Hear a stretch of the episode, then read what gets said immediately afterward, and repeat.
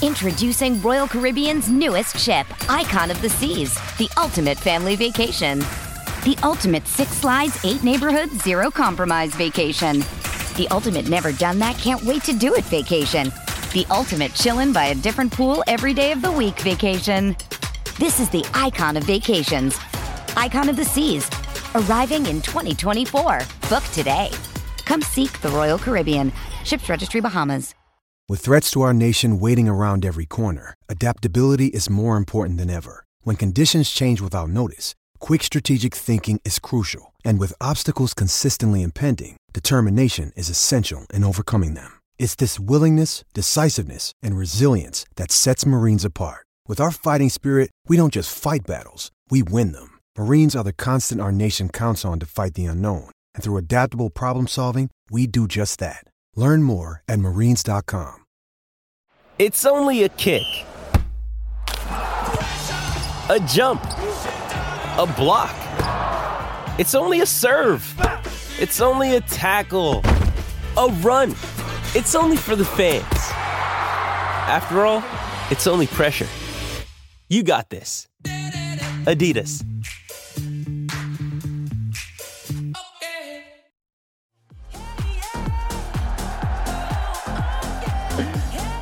Oh, we're gonna have a good time today. FT Live. Who says August baseball is boring? Nobody. Drama, please. Scotty Braun, AJ Pierzynski, You know what? Eric Kratz with you on Stadium. Be careful what you say. No, I, before hmm. you even start, just be careful. Can you say baseball is the best? He's wearing the shirt today. Well, of course. Okay. I don't know. I don't know. We're not talking about the White Sox today. Yeah, right. They'll come up. they won. They won. They You're so crushed my soul. They crushed my soul. Okay, so I- I do want to respond to that, but let me just sneak this in. Ken Rosenthal in about 10 minutes. Mike Ferrin, who, who is on Sirius and used to be the Diamondbacks radio guy on the Orioles Sitch right now, will join us.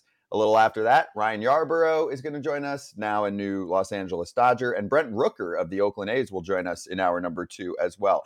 And I'd like to charge the damn mound presented by Teaza because I'd like to reply to AJ right now with a whopping no, we cannot not talk about the White Sox because MLB decided 10 minutes after our show finished up yesterday to put out the discipline, and Tim Anderson gets six games, Jose Ramirez gets three games, Clase got a game, some coaches got a game. You good with the suspensions? I'm just confused. They both fought. Mm-hmm. Who started it? Tim Anderson, clearly. So when you start well, I a don't know though, but Jose Ramirez, true. he he went like, don't like, don't you do that anymore, So little boy. technically, he might have started it, right? I mean, you can make that case. sure. Clase, I get it. The one game, I fine. He Let's- wasn't. You know what? They they were like, ah, you can take yesterday off because he pitched, blew the save the night before. course. So like, take tomorrow off, kid. So if you were if you were running this, if you were Mike Hill, who gives out the discipline for the league, what would you have done for those? I would have two? done Anderson and Ramirez the same number Yeah, Really? Five and five. Five because five. they both they both squared up. They both were involved in starting and instigating it. They both took swings, and they both one one landed one, and the other guy didn't land any. And maybe they were giving Jose Ramirez credit for his right hand. they do get to hear things sometimes. Like if a mic picked up, apparently Tim was saying that he wanted to fight. Right? Jose didn't necessarily say that. Guys chirp at each other, but didn't Tim take it to that next level? Like let's fight. Yeah, but they both. It wasn't like Jose was like, no, no, no. I mean, Well, Tim dro- Tim went boom, and then Jose went boom. if someone steps up to you in ready position, Yeah, I know. what are you supposed to do? I, I agree, but I'm saying like that's why they should have got equal for me. Okay. Should have been equal. I'm not against it. And I'm not because people are gonna say, "Oh, you're a White Sox homer." No, I'm serious. Like Tim, they should have got whatever it was because they were both equally aggressive in this fight for me. Kratz, no, Agreed. Agreed. Uh, J Ram could have easily, easily backed away. He could have not done. He could have not done the same stance as Tim did. He wanted. They were both very much instigating. I mean, and honestly, like you can say, like Tim tagged him, but there was, you know, there were some words from Hosey. So if you figure out who instigated it, yeah, Tim instigated the fighting stance, but Hosey was the one who was like, you know, whatever, whatever he said, get off me or save it or whatever. I think it should be five and five. There's no, I don't know why they they they go six all the time. It'll end up being reduced down to four or five, but I think they should have gotten the same. Well, they do the higher number because they know that the appeal is going to bring it down. No. Yeah, but I, yeah, like Krat said though, I don't understand why why they weren't the same. I, I feel like they were equally fighting. Uh, Yes. MLB made the decision that Yeah. this is my guess that Tim was more of the glove down and he instigator. went southpaw. Yes, Let's go. when he should have flipped it, right? Should have went. If Exactly. you've ever if you've ever taken a boxing class and you go southpaw and you are not southpaw, you look like such a turd. that first that first left, big left, is tough. Yeah, you can get some nice hard right jabs in, but you, you get a big left in and it's like man, and it just like hits and it's like it's nothing. I'm just glad Eloy Jimenez made it out of it. It looked bad. It looked like he wasn't going to make it. You know, it's something we haven't even really talked about after the whole skirmish. He's good. He's fine. I Did think. you was ever hear what happened to him? Someone stepped on his toe. I I think he's okay though. It was bad. But if you remember, if you see it, he's like, oh, oh!" and he's like banging the thing. He's like, We got to ask him when we bring him back on. yeah. We got him again, probably in a couple weeks. We'll bring him on, if not sooner. So we'll ask Eloy what happened. Yeah, because he, He, might have also been pissed off just about Yeah, the but fight that, in that wasn't a pissed off. No, that was I'm out for another two weeks. I thought he pulled a calf because he like pulled his leg up and he's like, Mm. ah, ah, and then hey, he's in the game the next day. No, he stayed in the game that day. Yeah, it seems okay. Oh, it was hit. it was that day. That's right. He right. got a Yeah. hit. yeah, he's okay. He's the one, fine. the one other thing from that fight that I didn't include yesterday because there was so much to get to is did you see Michael Kopech's comments? We're not going to get pushed around. I'm paraphrasing by some sub 500 team. Did you see those comments? I saw his comments. I mean, No way. it's funny. You are a sub 500 team. Um, uh, Maybe he meant he wasn't gonna get pushed around by his own teammates. Mm, true. That's where Kratz goes next level for me. I love it. Hey, do we have a t-shirt? Do we have a cute t-shirt to show everyone for the stadium and the YouTube crowd right now? Oh, there you go. Down goes Anderson. Cleveland is a huge merch scene. Did you know that? yeah, I've been They love a lot of merch. They love like a fresh t-shirt with a phrase on it. Is Tom Hamilton wearing that to do the games? He should get one. First, the bad news. SAP Business AI won't help you generate cubist versions of your family's holiday photos. But it will help you understand which supplier is best to help you roll out your plant based packaging in Southeast Asia, or identify the training your junior project manager needs to rise up the ranks, and automate repetitive tasks while you focus on big innovations. So you can be ready for the next opportunity. Revolutionary technology, real world results. That's SAP Business AI. Does Monday at the office feel like a storm? Not with Microsoft Copilot. That feeling when Copilot gets everyone up to speed instantly? It's sunny again. When Copilot simplifies complex data so your teams can act, that sun's shining on a beach. And when Copilot uncovers hidden insights, you're on that beach with your people and you find buried treasure. That's Microsoft Copilot. Learn more at Microsoft.com/slash AI for all. Survivor 46 is here, and so is On Fire, the only official Survivor podcast. And we have a twist this season. The winner of Survivor 45, Dee Valladares, will be joining us every week. We're going behind the scenes of the biggest moments, the how and the why things happen, and the strategy and analysis you can only get from someone like me, a Survivor winner. Listen to On Fire, the official Survivor podcast, wherever you get your podcast.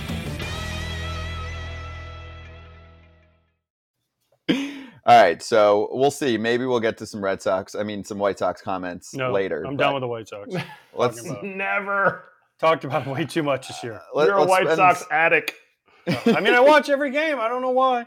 I, Don't I don't know why. I don't. I At, at this don't. point, the season's over, so you do not have to do that. But, But I did still beat the. Yankees yesterday. You They still did- do and watch. Gerrit Cole, they beat I- Andrew Vaughn, nice job. They, the White Sox probably are, are getting close to the Angels in the standings, though. So True. there is that. That Not later. really. But anyway, let's spend two minutes on this, and then we'll bring in Ken. Kevin Brown is the Orioles TV broadcaster, and he was a bad, bad boy. He's so bad. He read a graphic on the screen Mm-hmm. during the TV broadcast that said a fact from the media relations department in their game notes that the Orioles weren't playing well for years against the Rays at the Trop, and then they were. What the fuck, Kevin? What are you thinking? How dare you tell the real facts in a game based on numbers? Thinking of Home Alone. Kevin! Kevin's a great broadcaster. He did beyond nothing wrong. Like less than nothing wrong. Like this, what he actually said, because the the Orioles, John Angelos being an asshole is no surprise to anyone. His father, he took it from him being an asshole to Jon Miller many years ago. There, there's a lot we can get to there. And we'll do this with Ken too. But yeah, let's let's show the clip because I had to watch it m- several times, and I just I thought I was high. I was like, "Am I missing something?" You could have been. Maybe, but you guys watching decide.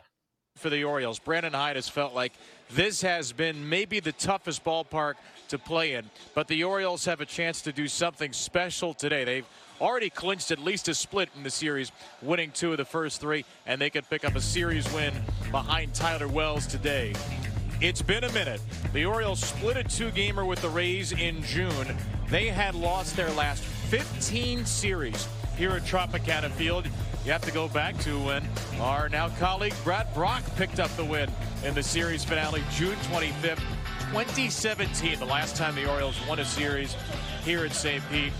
Already got three and two of the Trop this year after winning three of 18 the previous three years combined. It is a stark difference, Ben, and it is not a bad Rays team. It's not like all of a sudden the Rays uh, became slouches in the American League East. They've led this division every day, but now two, and the Orioles once again are back alone in first place.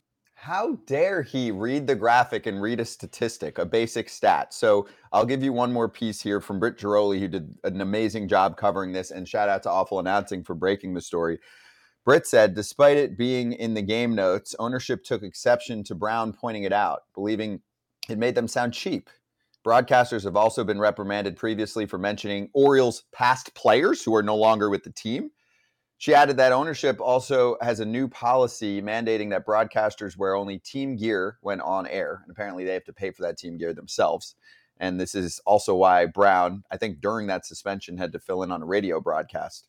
So another broadcaster, a radio broadcaster, got in trouble for a, a dress code violation. God forbid somebody saw him on the radio broadcast because radio's for ears, remember. Also, I'll just throw in this note uh, the Orioles don't pay well.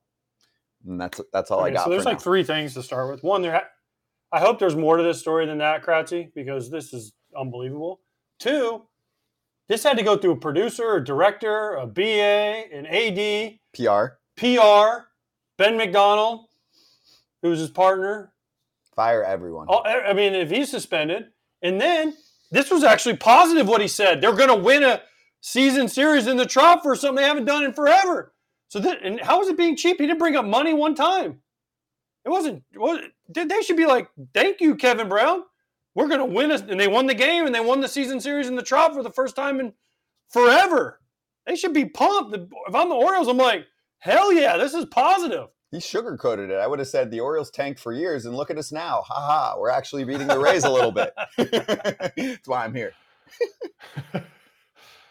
I don't even I don't know. I reached out to different broadcast buddies of mine that were just flabbergasted by it. I don't I don't know anybody that's not flabbergasted by it. It's almost like Angelos was like he turned on the TV and he was like I thought we were in first place. I thought we won every game this year. What is going on? Why would you guys be talking so terribly about us? I thought it was creative. Tropical depression, like the words, like just it all worked out so well and they just I guess suspended him. They didn't fire him, but man, I would My love question to. is, uh, so Kratzy, he was suspended during this, but then they're like, "Hey, we need you to work radio for us." Well, just because they w- ran out of people and they're not going to pay other He's people. suspended. Uh, Hey, I'm suspended. Yeah, but Yeah. he's the the owner makes his own rules. Have we not all learned that? They, they don't give a shit. So we'll so get I'm into suspended, this. but they need me to help them. So I'm going to go out. I'm going to go help them. Like I would have been like, no. Well, par- there's a problem here with many owners that that with teams right now that think that they can get away on the broadcast side with everything, telling them what to say, lowering pay or offering lower money for many broadcasters that are filling in for ones that they are replacing because you know what their mentality is and I've gotten this from people high up.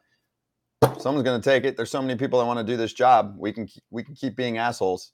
It's a it's a true thing. It's a true story. It's real. not for everyone, obviously. There were But many broadcasters that spoke out great. The only but thing I'll say about this is again, I hope there's more to it than this because what we showed is not enough for anyone to get in trouble for anything. A lot of these broadcasters are team employees, correct. right? yes. They're paid indirectly through the team. Yeah, that's why they're so nice to the team. They are almost always positive towards the team, which they should be. Yeah. You're a team employee. Yeah, but you I want be my hometown guys to be a little homery. Well, then that that'll bring us to our poll, and we got to get to Ken. So first off, uh, that was a strong Ken Rosenthal. Ever heard of him? No. Uh, that was a strong charge to the mound. He's suspended. Use discount code FOUL F O U L for twenty percent off your first order at TeazaEnergy.com. Get a little boost. Throw a pack in. No tobacco, no nicotine, all that. Getting engaged is a moment worth cherishing. A one of a kind ring that you design at Blue Nile can help your love sparkle. Just choose your diamond and setting. When you've found the one, you'll get it delivered right to your door. Finding the right engagement ring can be nerve wracking. At Blue Nile, you'll have the expert guidance needed and a diamond guarantee that ensures you're getting the highest quality at the best price. Cherish all of life's moments and save up to 30% at BlueNile.com. That's BlueNile.com. This episode is brought to you by Hyperice, the leader in advanced warm up and recovery technology. They have tons of innovative products, like Venom heated wearables to help soothe sore back muscles, Normatec compression boots to speed up recovery and increase circulation, and Hypervolt massage guns to improve mobility. Loved by athletes like Naomi Osaka and Erling Haaland. Try them yourself. Get 10% off your order with the code MOVE at hyperice.com. Hey, it's Kaley Cuoco for Priceline. Ready to go to your happy place for a happy price? Well, why didn't you say so? Just download the Priceline app right now and save up to 60% on hotels. So, whether it's Cousin Kevin's Kazoo concert in Kansas City, go Kevin, or Becky's Bachelorette Bash in Bermuda, you never have to miss a trip ever again. So, download the Priceline app today. Your savings are waiting. Go to your happy place for a happy price. Go to your happy price, Priceline. Ken, hello to you. And let's just continue the conversation we were running through two minutes ago. When you see the story about Kevin Brown, broken by awful announcing, and then elaborate details from our friend, your colleague, Britt Ghiroli, what was your reaction? And I specifically also want to hear your reaction to the clip itself because everyone refers to graphics that are like that every day. Well, as for the clip itself, Scott, I had the same reaction you did. I kept looking for what the problem was, and there could be no problem. He wasn't criticizing the team, he was praising the team. So the whole thing just seems so odd and curious to me. But I've covered the Angelos ownership of the Orioles for a long time. I was at the Baltimore Sun when Peter Angelos took over the team in 1993. I was at the Baltimore Sun when Peter Angelos let Jon Miller go after the 96 season, and I was a columnist at that time. And that was about Jon Miller not bleeding black and orange. That was the phrase. Angelos said, I want our announcers to bleed a little bit for the home team. Jon Miller was and is a great play by play man and someone who was direct and honest and did not sugarcoat, but did not go out of his way to be negative either. So he was at the time quite a popular figure in Baltimore, as you can imagine. This guy went on to ESPN, to San Francisco Giants the next year, where he still is today, 27 years later. He won the Ford C. Frick Award for Excellence in Broadcasting from the National Baseball Hall of Fame. And so when this news broke yesterday, it just reminded me of that whole thing. Now, that was Peter Angelos. This is John Angelos, but it's the same family, and it seems to me, unless we hear otherwise, and we have not heard peep out of the Orioles, this is the same kind of thing. The only difference is what Kevin Brown is alleged to have done was far less than anything Jon Miller did, and Jon Miller didn't do anything. So that's where we are. Jon Miller bleeds black and orange. I don't understand where they were wrong. He he went from the Orioles to the Giants. It's Halloween every day for him. I mean, it's been Halloween every day for him for 50 years. And his Birkenstocks and shorts, it was the greatest. He's one of the best. How can how can the Orioles and Kevin Brown, I, I know he's coming back. What Friday? They said, or isn't Yes, it Friday. This Yep. week, right? Friday. Yep. How can he just come back on the air and say, "Okay, I'm back, guys," and everyone because the cat's out of the bag now, uh, and the fans are going to tune in and say, "Oh, this is the guy that said good things about our team, and he was suspended." So, hey, welcome back, Kevin. We love you. Well, I can't speak for Kevin, obviously, but AJ, you do this job, and I would imagine Kevin gets back on the air, conducts himself as he's always conducted himself, professionally, and makes no mention of this, nor should he. He should just go out and call Orioles games the way he has and the way he's entertained fans and informed fans for his entire tenure there. This guy is one of the bright lights of the business. I believe he's 32 years old, and look at where he is. So, frankly, as others have mentioned, the Orioles are lucky to have him, and he'll go do his thing and be Kevin Brown. The fact that this happened in the middle of a season, their best season in years, at a time when they are peaking, just goes to show the level of pettiness involved. This is not what you want people talking about or reading about. What people should be talking about is the team itself, their performance, and yet that is not the case here. To avoid this pettiness, should announcers not be paid by the teams? Eric, I can't really speak to that. And in so many cases, the teams have an ownership stake in the network or a partnership with the network, and that's why they have say. And in a perfect world, yes, everything would be independent and people could speak their minds freely. That's not the world we live in. So, what you're talking about is an ideal, and that is not something that's realistic at this stage. It's just a situation where, in so many cases, there is that strong tie. And yeah, the team does have a say over who its announcers are. It, and actually, if you think about it, AJ kind of touched on this earlier, it should.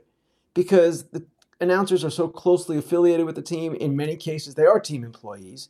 I get that. We all get that. Doesn't mean you can't have an objective booth.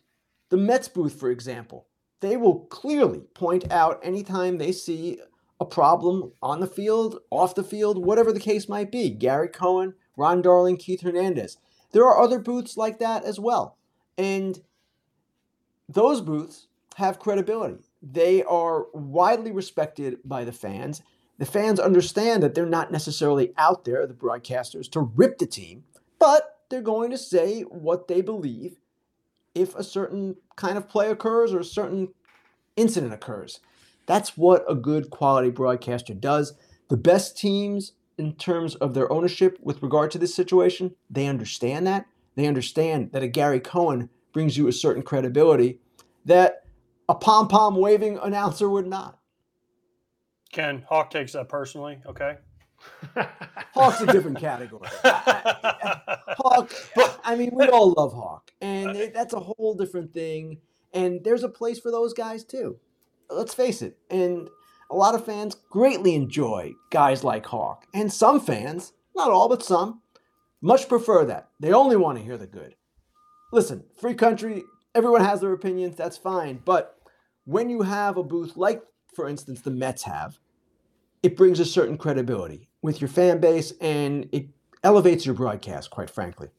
Ken, that's why, as you know, as national broadcasters, when we go in and do a game, everyone thinks we hate their team because we're not. Right. We're giving both sides. We're saying, hey, they're doing this well and they're not doing this well. This is why they're in first place. This is why they're in last place. So you get it all the time. You know it.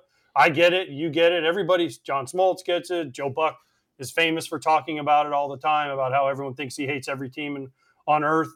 And, and it's just it's just a weird thing. But the thing for me is the Orioles aren't the first team to do this. There's been other teams that have done this. The Angels did it, right? I think the Diamondbacks had a weird thing with their announcer where he didn't wear the right shirt and he wouldn't say the right thing. There's been more than it's not just the Orioles.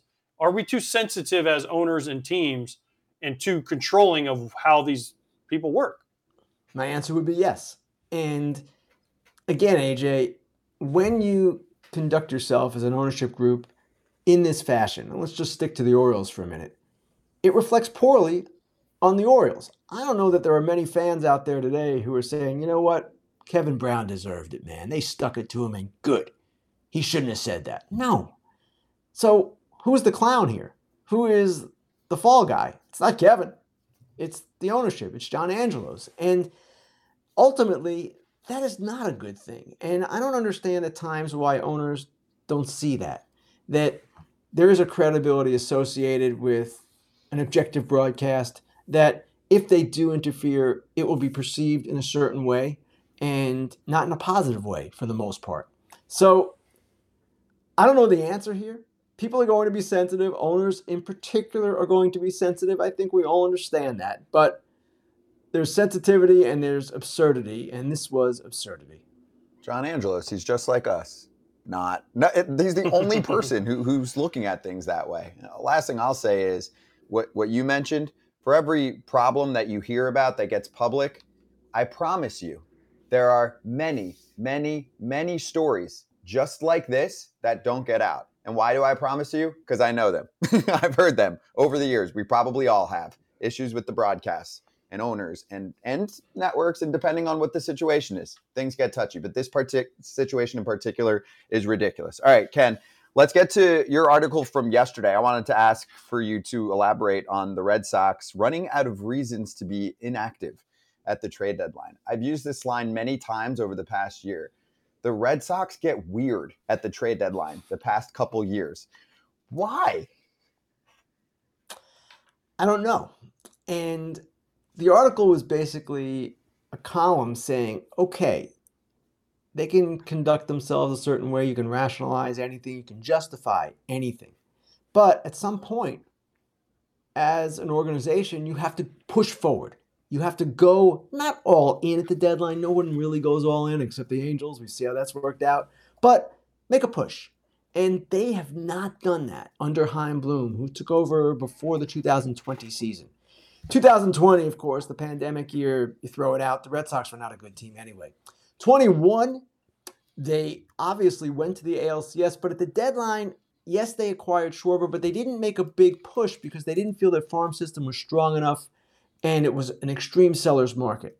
Last year, they kind of went halfway on selling, bought a little bit. It was a weird deal. They sold Christian Vazquez, traded him and then did not follow that up by trading Eovaldi and JD Martinez, which could have gotten them under the luxury tax threshold. So what are you doing?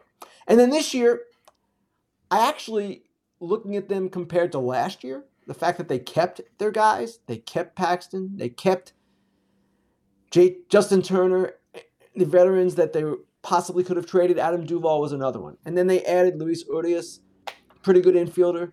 Okay, they were not in a great position of strength, 25% chance of making the postseason. But my point was in this column, at some point, stop making excuses and go forward. Now, they would say we have not reached that point yet. We're not strong enough competitively this year to have done that.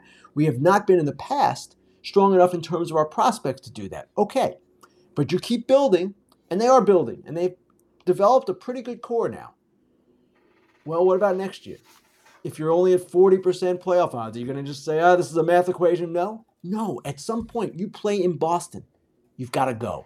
And that was really the gist of the column. This episode is brought to you by Pepsi Wild Cherry. Pepsi Wild Cherry is bursting with delicious cherry flavor and a sweet, crisp taste that gives you more to go wild for.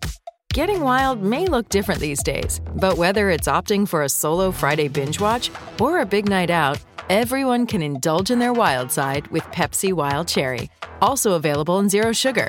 So grab a Pepsi Wild Cherry and get wild.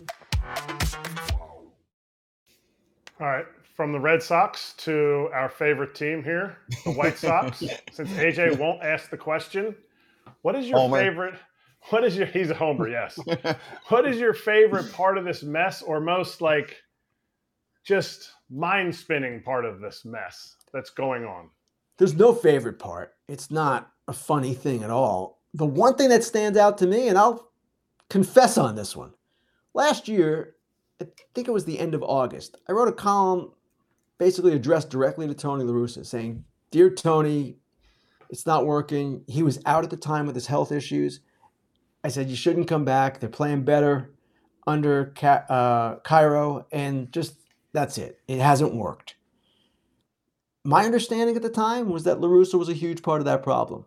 My feeling now is that Obviously, there were many other problems that a new manager didn't solve, that there were cultural embedded issues that have not been addressed. Now, La Russa was part of the issue. Okay, that's fine. But man, it's incredible just how this has come apart. And what Keynan Middleton said, and what was backed up by Lance Lynn on this very show, it holds some validity, obviously. Two players feel that way. They're on the record as saying that. It's not being made up.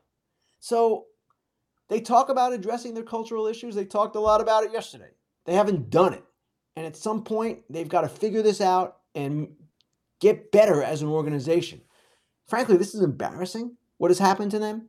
And they too play in a large market. And here they are just kind of floundering around. So I'm not sure I need to write an apology to La Russa just yet, but put it this way it wasn't entirely him, that's for sure. Did you have any problem with what Rick Hahn said about Keynan Middleton's comments? Because he went into a story basically about how he said he wanted to come back next year. I felt like that part was either unnecessary or even a little bit of a threat. Like, obviously, you're not coming back now. And I will say, I give credit to Keynan for actually speaking out in this way. I know we had some, most fans in the chat were like, thank you for pointing this out, things that we had all been speculating, mm-hmm. right? But I want to make sure that players do feel like they have a safe space to be able to speak out when an organization in his mind is not being run correctly, spoke the truth, and then his other teammates backed him up. So I just don't want other guys to be scared because I do see this sometimes where players are like, I don't want to get in trouble. You know, I'm, I'm going to be free agent soon. You know what I'm saying? Absolutely, I know what you're saying. And what Keynan Middleton said was the exception, that line of remark.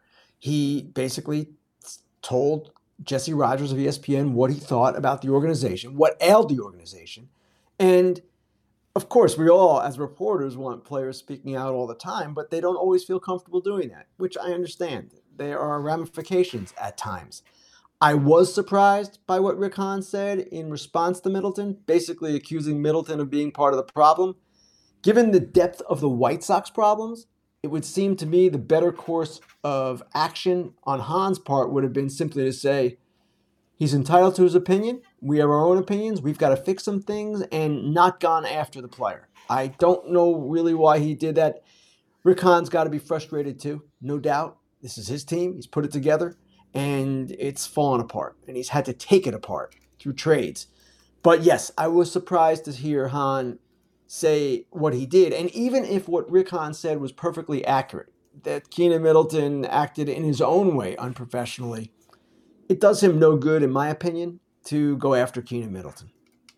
What What's the solution, Ken? I, I know as a White Sox, everyone knows I'm a White Sox fan. I, I I, I work for the team. I mean, I work I'm an ambassador for the fans, and I do. I'm going up there this weekend to play in their golf tournament and go to the game on Sunday and, and talk to fans and talk to people up there. What's the solution?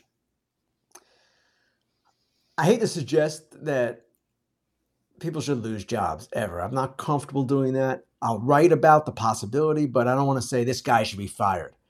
But something has to change here. And Ken Williams and Rick Hahn, they've been there a long time and it's not working right now. So if you're not going to change management, and Jerry Reinsdorf, for all his faults, is extremely loyal to his employees. If he doesn't want to change management, okay, but you've got to pursue a different direction. You've got to change the entire makeup of that roster. And it's not going to be easy to do.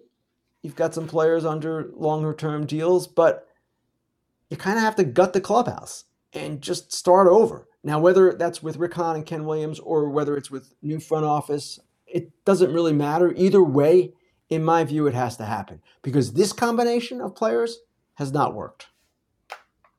Good stuff, Ken. Appreciate it, and um, especially the uh, the broadcast part of things too at the top. Uh, I I'm dumbfounded. So glad we had you on today. Next time, next time I work with Ken and he brings up something that we had already talked about in pre-production, I'm going to say, well, Ken, you're suspended. good. I'm sure you'll have a well, good time with to, this. One more point, guys. Mm-hmm. I love how the Orioles are claiming it's not a suspension. A guy is taken off the air in the middle of one of the best seasons in years. He's a play by play man. He's a young guy. He's healthy. He's just taking two weeks off. come on, don't further insult our intelligence. That's absurd. It's absurd. We're not stupid. Like, especially nowadays, you can't get Uh, away with that shit. no. I'm telling you. No. Thank you, Ken, and enjoy your time. I, I I didn't even know if I wanted to say it, but we're gonna do the fair territory promo because we know AJ is gonna get on you. But a well deserved one week off of fair territory. He did two last week. Enough, enough. Ken, enjoy the the short break before the big stretch after that. Thanks, guys. Thank you, Ken.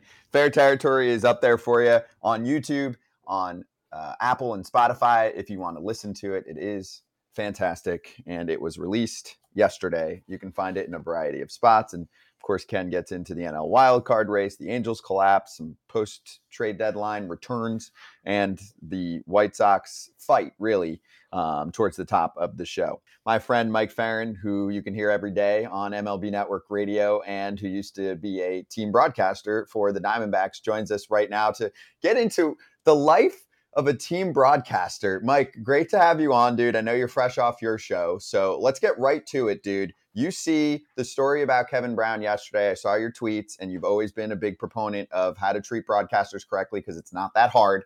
What was your reaction? I mean, dumbfounded. Like, I listen. I, we, there's been whispers for a long time about the Orioles wanting to control the message on what's coming out, but for something that innocuous to lead to him being removed from the broadcast was absolutely ludicrous. I mean, all he did was highlight what the Orioles are doing now to be one of the best stories in baseball. And this, you know, this probably is something that if they had done it for like say one series and just had them do the radio in Philadelphia, like we never would have noticed. But when it starts extending on and it extends to the weekend when you're honoring the last World Series team that um, that Baltimore had the last time they won a World Series 40 years ago, the whole 83 team was back and your lead TV announcer isn't there for it. I think they drew a ton of attention to something that like nobody ever would have noticed anything about if they had just let it go. It, it was an absolutely ridiculous, ridiculous decision. It makes no sense. Um, and sadly, this is the only organization that I, I could see doing something like this. What about the Diamondbacks when you were with them? How how was that? How was that relationship? How was you know everything that went on there? So, you know, it's interesting that I was listening to Scott talk about the poll and the poll results there. And I think that there is a lot of overlap between um, positive but fair and honest. I mean, I think the, the biggest thing is like, as long as you're not a jerk in the way that you address things or a jerk to people, you can be forthright and you also have to be accountable right? If you say something that and i'm sure you guys have been through this if you say something or a broadcaster says something that you don't agree with they need to be in the clubhouse the next day so that you can address it. Like those are the biggest things. And otherwise like i was never told what i could and couldn't say really. Like maybe there were some hot button issues off the field that weren't um, that they weren't excited to discuss but it wasn't anything that would take away from the game broadcast.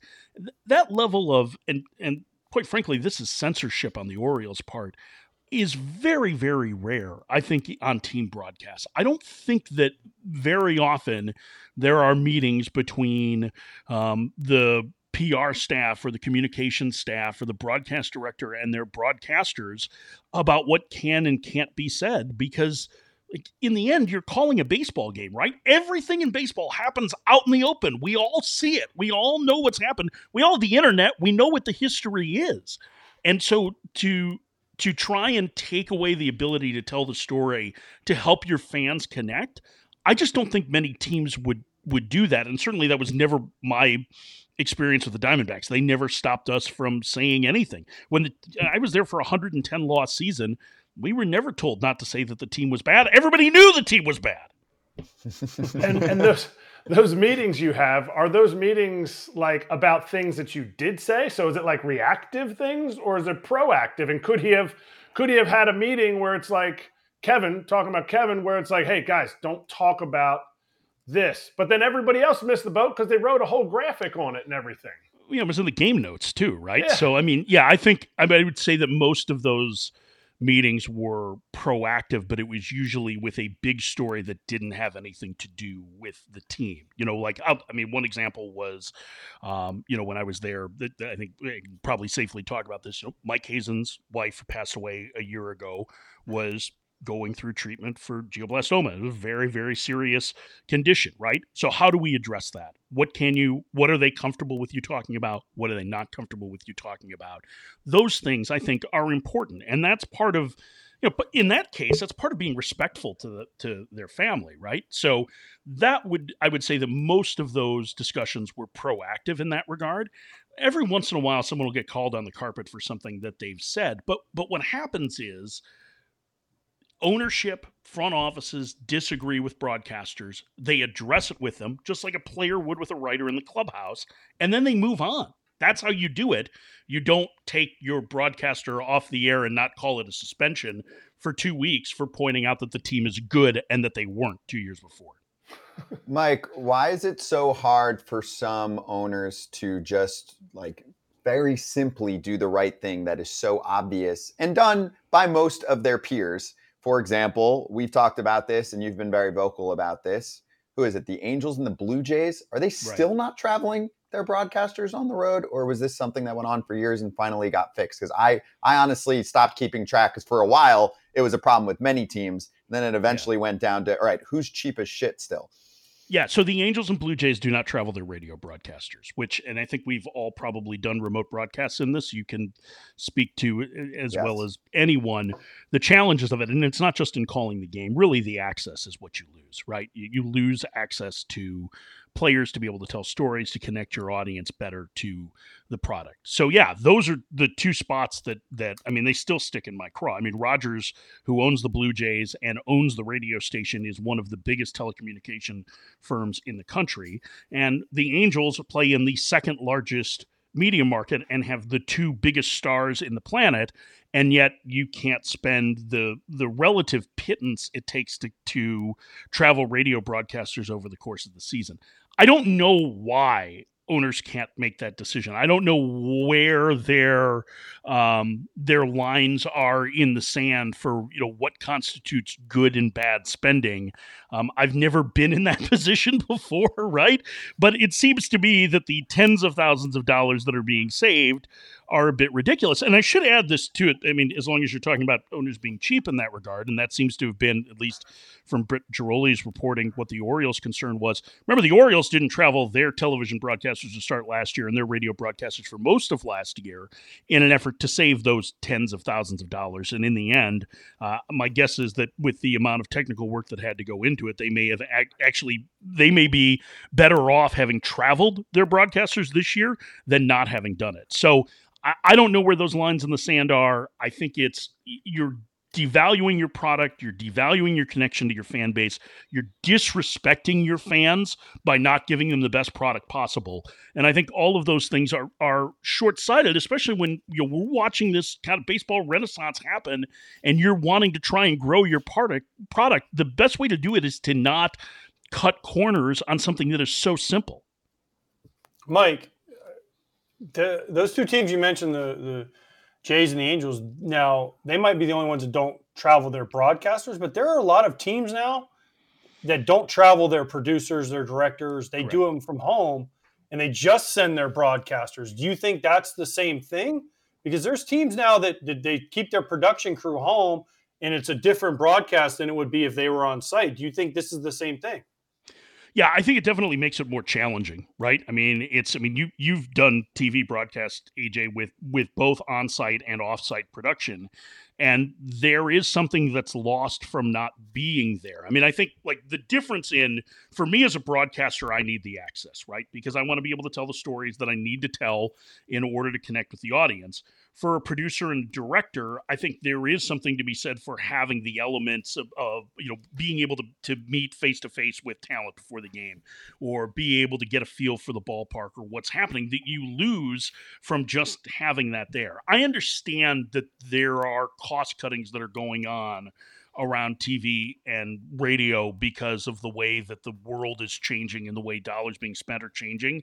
But I feel like even when you're you're talking about producers and TV directors, when you still have to rent a truck right on site to be able to do this, the cost savings are so minimal for a team over the course of the year. I mean, listen, just just on the broadcaster side, I don't know what it would. I mean, let's say you you travel a graphics person, a producer, um, uh, a director, you travel a stage manager, right? So you might travel like four behind the scenes people, and let's say you're traveling a radio engineer um, and two radio broadcasters, right? So that's like seven people, let's say eight people in your traveling party, just to give it a little bit more wiggle room. I mean, the cost to do that was probably less than most of your paychecks, AJ. I mean, to be real honest, I'm not trying to be glib in this. Like, it just is not that much money in the end to do it and do it right.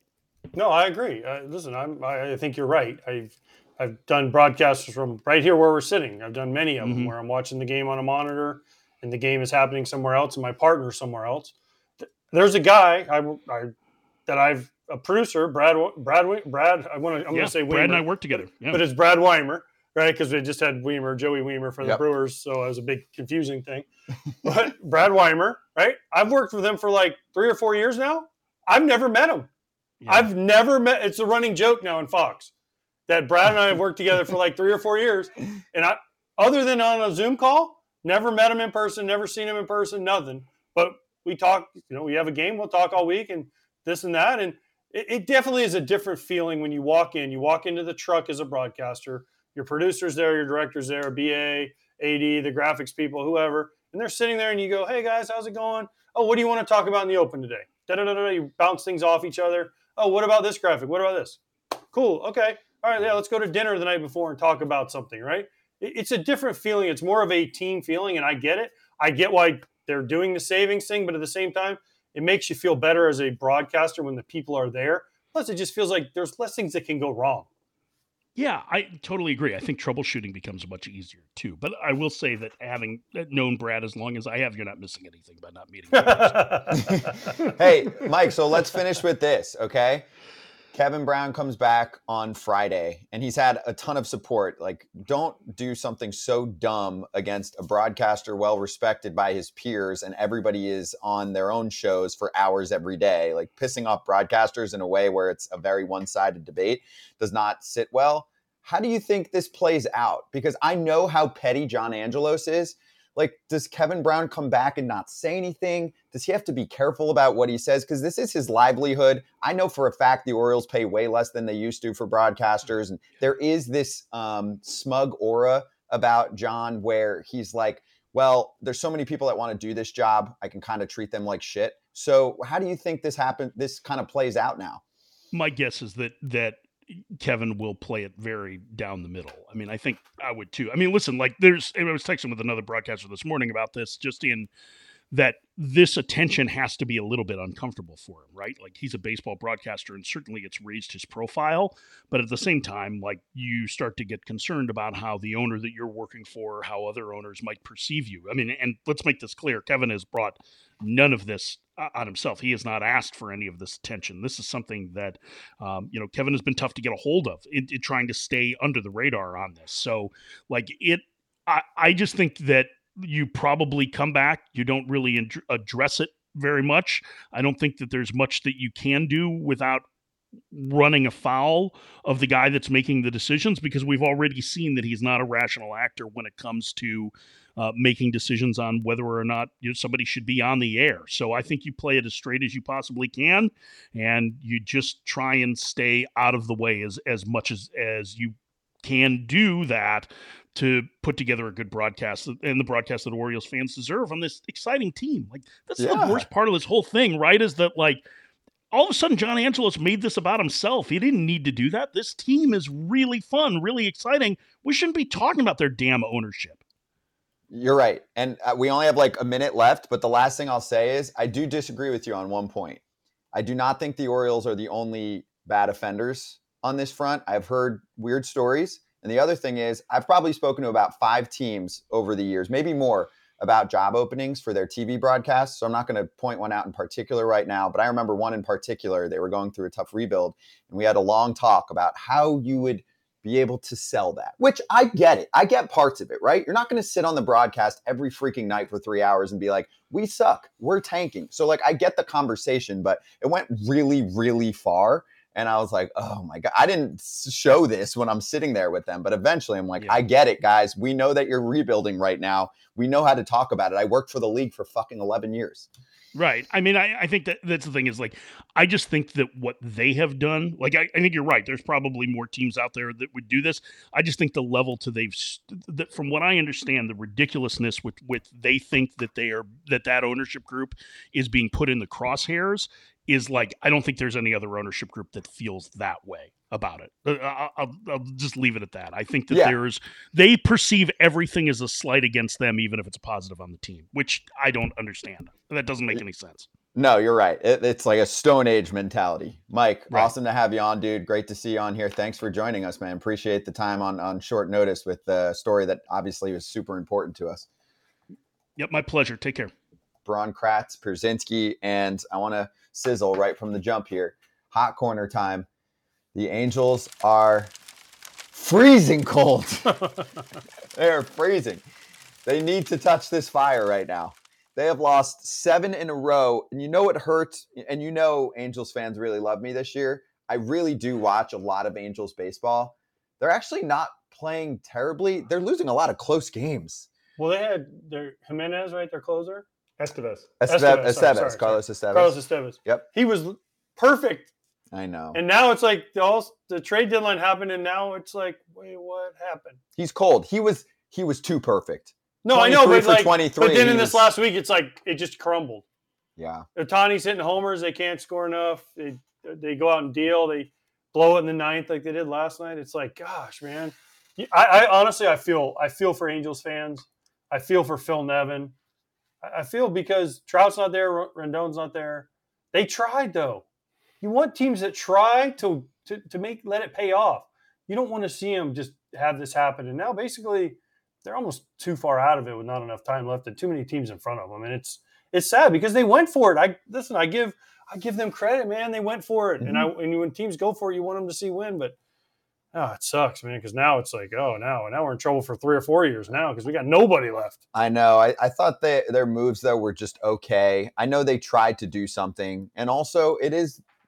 I can say this, Kratzy. It's one of those cases where really they should have sold. I'm sorry, they were not going to make the playoffs, and this was a, a way to change the complexion of your franchise for a long time. Just saying. So get one in there, and then we'll uh, we'll go to Yarbrough. Just didn't work out. Good. They tried. Thank you. They tried. that is it.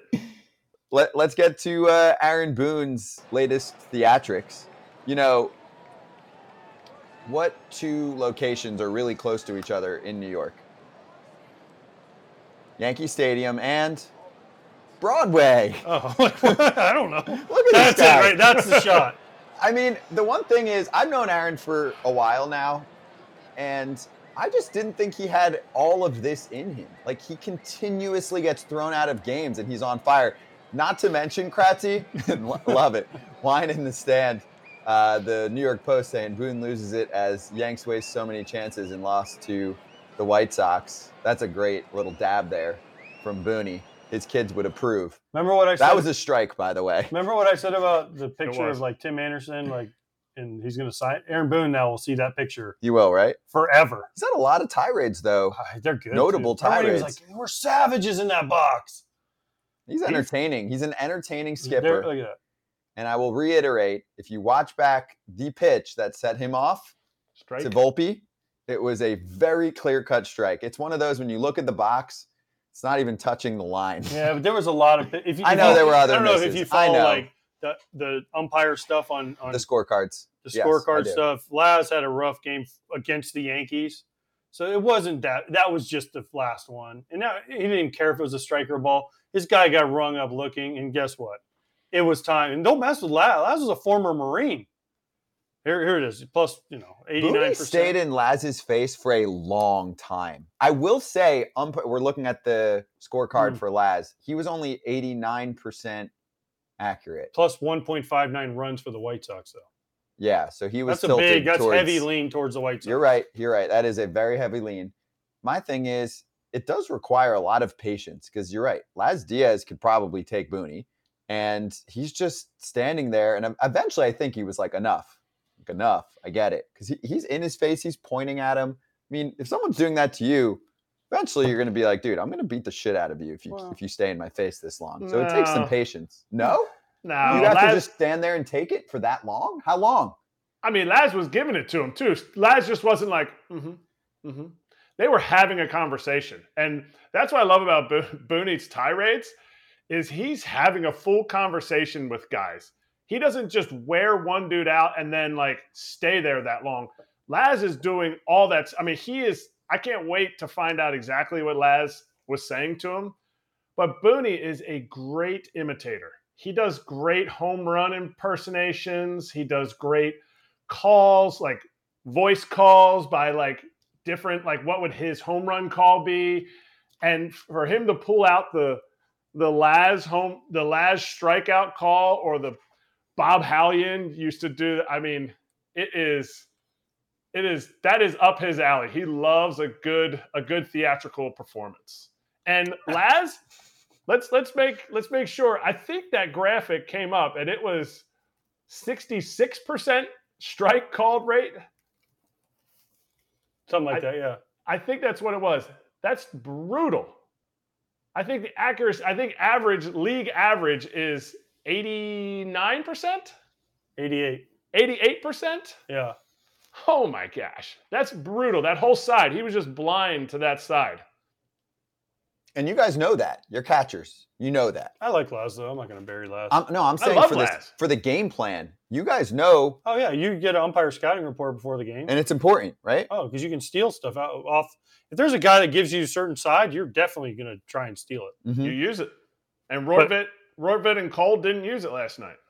You know what was funny though? I mean, when he drew the line, he drew the line and then he was.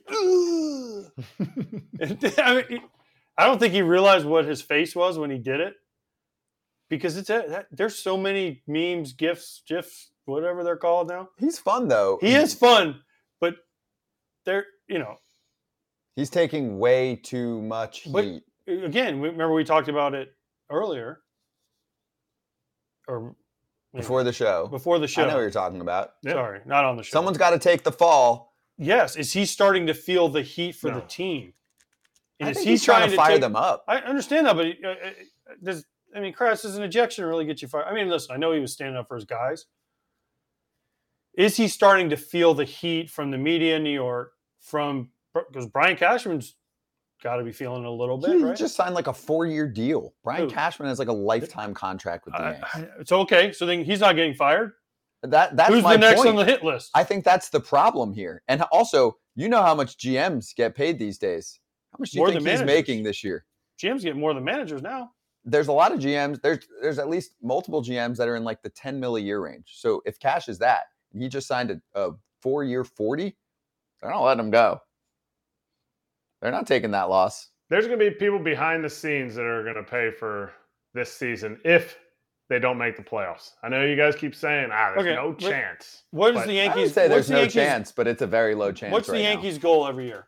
Kratzy, you played there. Win the World Series. Okay, but that has If they don't win the World Series, it's a failed year, right? Yeah, but it's not the 90s anymore. We know like it's not like we know you make the world you make the playoffs, you have a chance if you can hit home runs and pitch.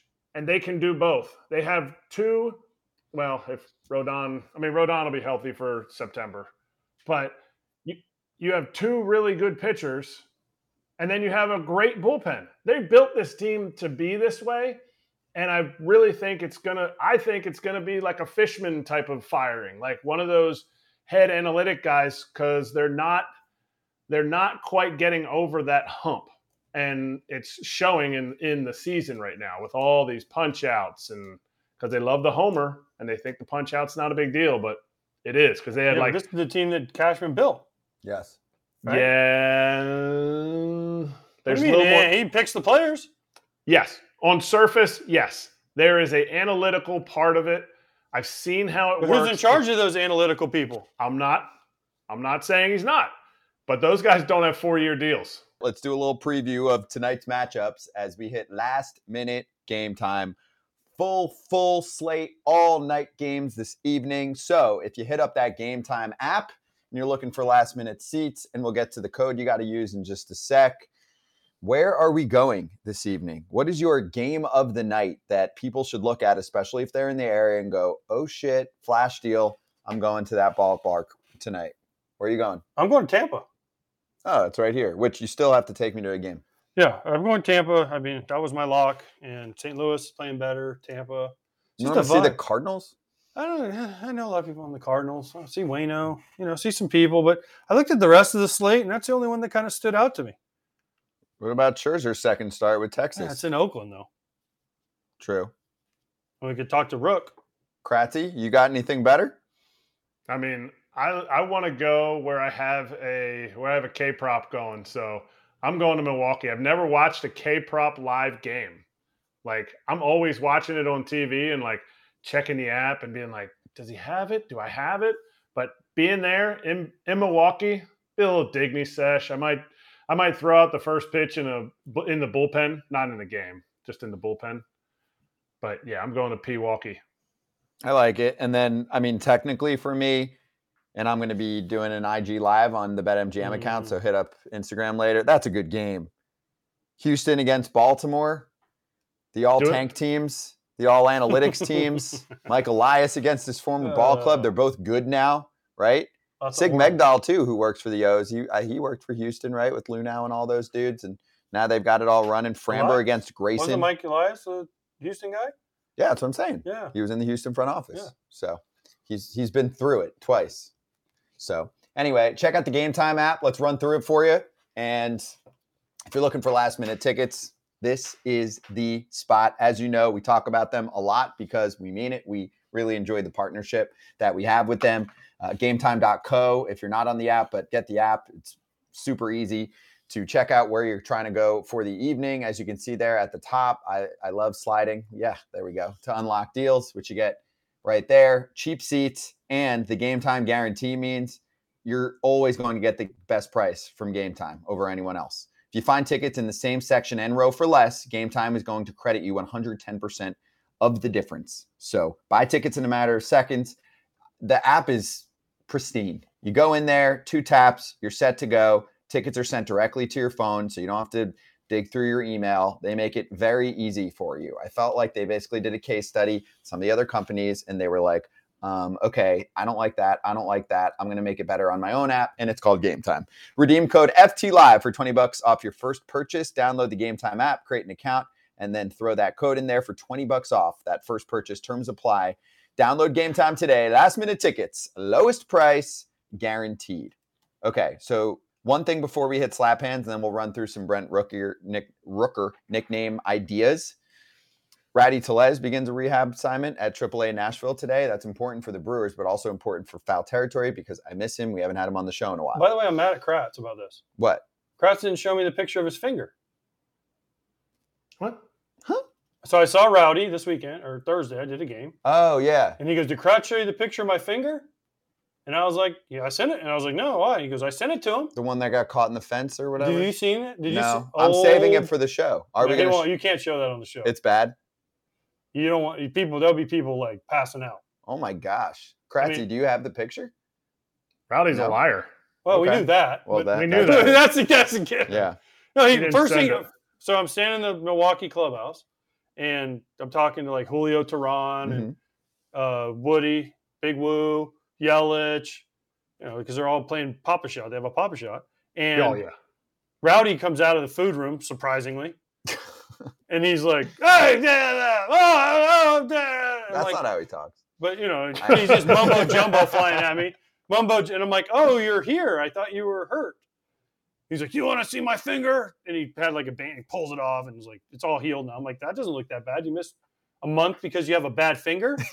and he's like, "Oh, let me show you the picture. I sent it to Crouch. He didn't show you the picture." And I'm like, "No." And he showed me the picture, and I was like, "Okay, I get it." And I said, "How did you do this?" And he said, "Well, I was shagging in center field, and I was trying to rob home runs." I said, first of all, Dude. dude, us fat people, lane. us fat people, we don't shag." He's like, "Well, you don't shag," and I'm like, "We don't shag." and second of all, like you don't run fast enough. Why are you in center field anyways? You know, I'm trying to show off my athleticism. I'm like, no, dude, stay in your lane. You you go take your four grounders at first. You hit in the second group, and you go in and get some air conditioning. It's because bad things happen when us fat people try to do athletic things. And sure enough, there he is. But he's coming back. He Yes, learned his lesson. The other day. Yes. He learned his lesson. He's but not yeah, gonna be he- shagging he said center Kratz field. had the picture, but I guess Mariano Rivera learned that lesson late in his mm-hmm. career too. I mean, he always did it. But um, one more thing, then we'll slap. Robert Murray of Fansided reporting the Mariners are calling up top pitching prospect Emerson Hancock. He was, I believe it was 2020 was when he was selected by Seattle. So here we go. Let's go, baby. Mariners, Mariners are are close. They're hot. They And- are hot. And they have pitching depth. Emerson Hancock, and he's he's had some ups and downs. I think he's been much better lately because the ERA is like in the four range, but he's good. He's got good stuff. Um, so excited for him to join already one of the better rotations in baseball, and it's young. No, Yes. Seattle's got a lot going. They have a lot of guys under control too. They- Gilbert. yeah, they might trade one of those guys in the Castillo. offseason for like a long-term Woo. controllable. Woo! Little Woo. There you go. There's the tweet. Okay. So we'll talk more about Emerson Hancock. Maybe we'll have Baseball America give us a little breakdown. And when we find out, uh, I, I don't know for sure yet. Is he starting? Is he relieving? Is there a spot for him? We'll get to that. We have plenty of time. We're on every day. Let's slap hands.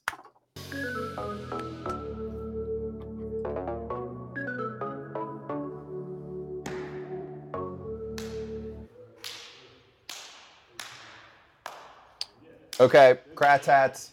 And I'll give you some nicknames after that. From back in my Blue Jay days, I think I got like 49 at bats. Dunedin, the Blue Jays, the Florida Roast League. No, actually, it wasn't. It was just, No. it was the Florida State League. Mm-hmm. It was so hot down there. Thank goodness I was only there on the Phantom DL. Ooh, Juan- when I played against Dunedin, ooh, Juan Guzman was on pitched against us. Oh, wow. Hmm. You age yourself. Oh, right. I mean, Oh, he was on the, he was on the DL at the time. He came down and pitched against us. Who? Juan Guzman. You remember him? Nasty. Not nasty the, not the hitter. Not the hitter. I was gonna say. No, nasty like- pitcher for the Blue Jays. Like the late '80s, early '90s ish, mid '90s. He was nasty. Splitter, huge hands, right? Booked him. Got him. That's why you remembered him. That's my only right. home run that year. My only home run that- One of the few. My only home run that year was against Jon Lester, Oppo Taco. Eh, sorry about it. Do you like Buzzsaw? Mm-mm. Do you like iRake?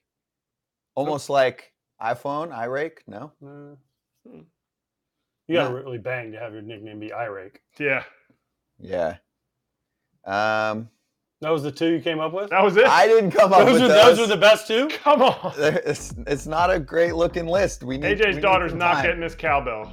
Yeah, way to go. Oh, Disappoint man. my daughter. Those Now are not gonna- mine. I'm not taking responsibility. now I'm gonna have to buy my own cowbell. I will come Now up with some earn it. nicknames. Okay. We got you, Brent. The All Star. Thanks for joining us, Brent Rooker, Ryan Yarbrough, Mike Ferrin, Ken Rosenthal, Erik us Kratz. three dweebs. And we will see you on Wednesday on FT Live with Jesse Rogers, who is definitely Oh, the writer of the week. AJ might have to like take 15 I'm gonna have to take off. the day off tomorrow. Jesse Rogers is on a heater. And good luck to everyone with your FT heaters. We will see you on Wednesday. Same place. You still same can time. subscribe. It's still free. It is still free mm-hmm. 99 everywhere. Do it. Everybody's doing it. Hey FT Live fam, if you're new to the party on the BetMGM Sports app, enter the promo code FOUL, F O U L, for up to $1,000 back if your first bet loses. It's simple. Ready? Download the BetMGM Sports app on iOS or Android or visit betmgm.com. Sign up and deposit into your newly created account. Place your first bet offer and receive up to $1,000 back in bonus bets if it loses. If the bet does lose, your bonus bets will be available once the wager is settled. Gotta use the bonus code FOUL.